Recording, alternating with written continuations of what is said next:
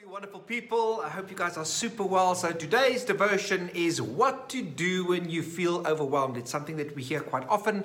Um, you just hear people that, that I'm just so overwhelmed, and there's a lot of things to be overwhelmed about. I mean, there's just too much of everything in the world. And of course, the Bible says you can be overwhelmed, um, you know, about a lot of things. You can be overwhelmed by worry, about stress, anxiety, depression, fear. You might be overwhelmed by your circumstances, your finances, your marriage, um, relationships and um, we're going through the battles of the Bible, and um, and the battle that I want to focus on is the battle of Jehoshaphat. Now, um, and in this battle, God really gives us a blueprint of what do we need to do when we feel overwhelmed. Because this guy, he was a good king.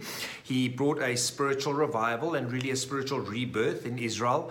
And um, he was a good guy. He went to all the small little towns and he cleaned up the city and he wanted people to serve God. And and when you read um, Second Chronicles 19, so the verse we're going to focus on is, is uh, Second Chronicles 20, but when you read Second Chronicles 19, you realize he's done all these incredible things, and then all of a sudden, one of his messengers runs to him and says to him, Listen, there are three tribes that have ganged up together to come and destroy us. They were the Ammonites, the Moabites, and the Meunites. And um, not the strobe lights or the Jedi Knights, as I said in church on Sunday. But and um, so, so these tribes were massive. Now imagine, I mean, you do everything for God, you do everything right, you're obedient, and all of a sudden it feels like the world is going to attack you. And that was an overwhelming experience. And there was a couple of things that Jehoshaphat did, which um, should be a model for us and what, what we should do. So the first thing he did was he turned to God. That was the first thing he did.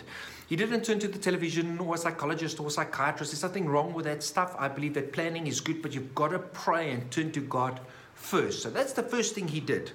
And, um, and so um, there's a couple of verses, but please go and read the story. Um, you know, uh, by yourself because it's important.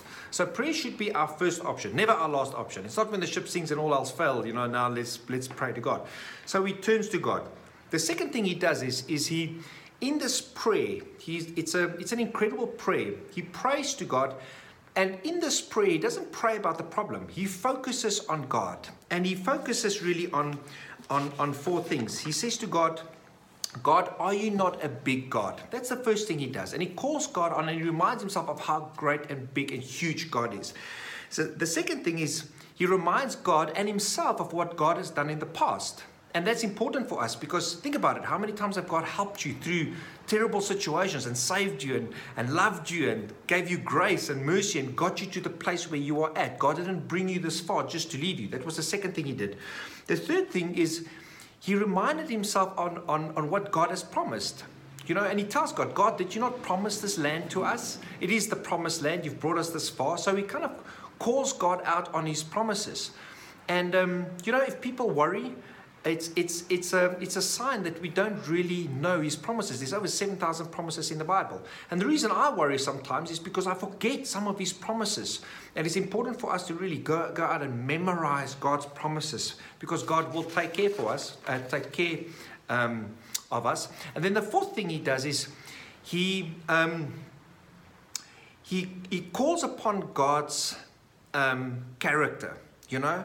He, he says, God, are you not just? Are you not fair? Will you not save us? So please go read that prayer. It's really, really super important. So the first thing he does is he turns to God. Second thing he does is in this prayer, he focuses on God. He, he reminds himself how big God is. He reminds himself what God has promised him. He reminds himself of um, how God has taken care of us. And then he and then he calls on God's character, you know, and says, Will you not deliver us from this? Then the third thing he does is he admits his inability. And that is super important. You know, we often. Um, we often uh, think that it's a sign of weakness, but it's not. You know, it's the first step of any 12 step program where we admit our powerlessness. You know, these guys are going to come and, and, uh, and destroy us, God, and we can't do anything about it. We are powerless, but you have all the power. Um, and then God responds in an incredible way. You know, when we do that, God comes and He says, Listen here, relax, chill out. This is my battle.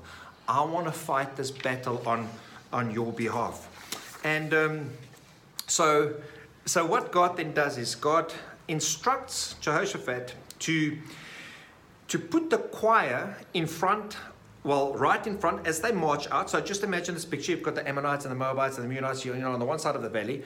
And you've got the army of Jehoshaphat, the Israelis, marching, you know, towards them. But they've got the choir in front. They've got the band at the back. And then they've got these guys, you know, the army right at the back and saying, you know, figuring out what is going on. Now, just imagine this picture. You know, you've got the Ammonites going, oh my word, what is going on? You've got the Israelis going, yeah, we really want to know what's going on. And then you've got the band, the guys walking out in front going, we really want to know what's going on. But what he does is something incredible. So God instructs Jehoshaphat to send out these guys singing, worshiping him, thanking God in advance. That's the fourth thing. Thanking God in advance. Now, have you thanked God?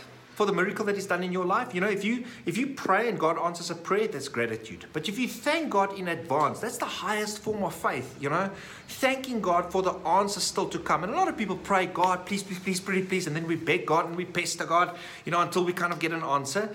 God knows your heart. You've asked Him once, you've asked Him twice. You know, you don't have to ask Him again. Thank Him for the answer in advance that's to come. So they walk out, these guys, and they sing, "Give thanks to the Lord for His love endures." Forever. Because here's the reality when you are working on your prayer, God is working in your heart.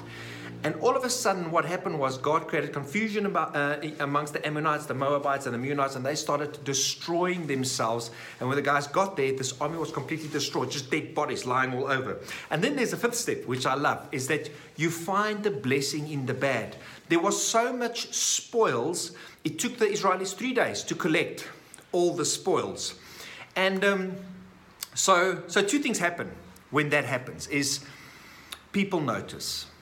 People around you notice that, oh my word, God is great. There's a massive God. You know, believers and, and non believers, they notice that, um, you know, God has done something incredible because God wants to put His glory and His splendor. He wants to show people that it was Him that did it and nobody else. And of course, you get blessed beyond measure. So, um, I think it's important um, that when when we get overwhelmed, we suddenly start getting insecure and we want to start planning things. And uh, kind of that's the normal thing that we do. But I really, really want to urge you that the next time you get overwhelmed, turn to God. Make a decision to first turn to God, then pray to God. And when you pray to God, Remind yourself of what He's done in the past. Remind yourself of how big He is because the bigger God gets, the smaller your problem gets. Remind yourself of God's promises and then call upon God's character and His word, you know, the things that He has promised. Um, do that and then admit your inability. Admit your inability and then start thanking God in advance for the answer that's going to come and see how God is going to fight and win your battles for you. Have an incredible day. God bless. Take care. We'll see you guys on Sunday and enjoy. Lots of love.